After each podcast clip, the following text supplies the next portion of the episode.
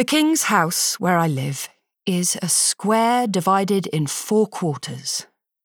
The great laurel tree is at the crossing, the centre. I go out at first dawn from the house and from the city into the fields east of the city.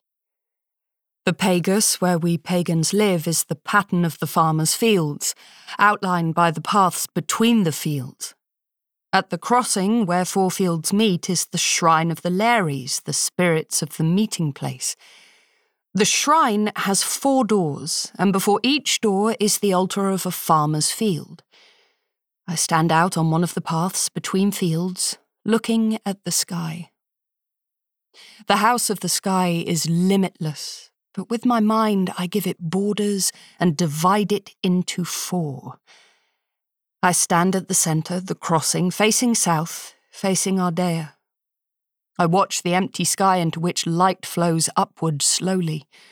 Crows fly from the left, from the eastern hills, circle above me, calling, and return into the sunrise that crowns the hills with fire. It is a good omen but the red sunrise foretells a stormy day. I was twelve when I first went with my father to Albunea, the sacred forest under the hill, where sulphur springs running out from a high cave fill the shadowy air with an endless troubled noise and a mist that smells of rotten eggs. There, the spirits of the dead are within hearing if you call. In the old days, people came to Albunea from all the western lands to consult with the spirits and powers of the place. Now many go to the oracle near Tiber, which bears the same name. This lesser Albunea was sacred to my family. When my father was disturbed in his mind, he went there. This time he said to me, Wear your sacred robe, daughter, and come help me with the sacrifice. I had served as his assistant often at home, as a child's duty is, but I had never yet been to the sacred spring.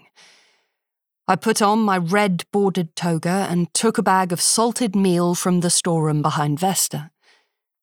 We walked for some miles on paths through familiar fields and pastures. Then we were in country I had not seen before, wilder, the forested hills drawing closer on both sides. We came to a little stream and followed the north side of its rocky gorge.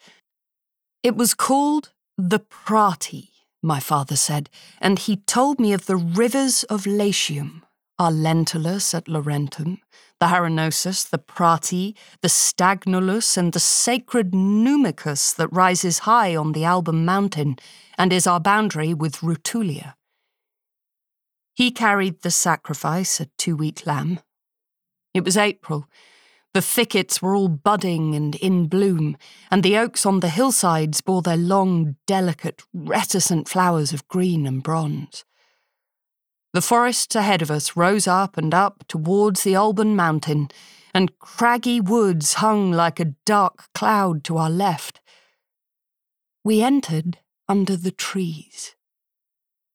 It was dark in the forest, and only a few birds sang though the fields and thickets had been loud with their chanting. I smelled the stink of the spring nearby, but did not see the vapours, and heard the noise of the water only faintly, a hissing murmur like a kettle coming to the boil.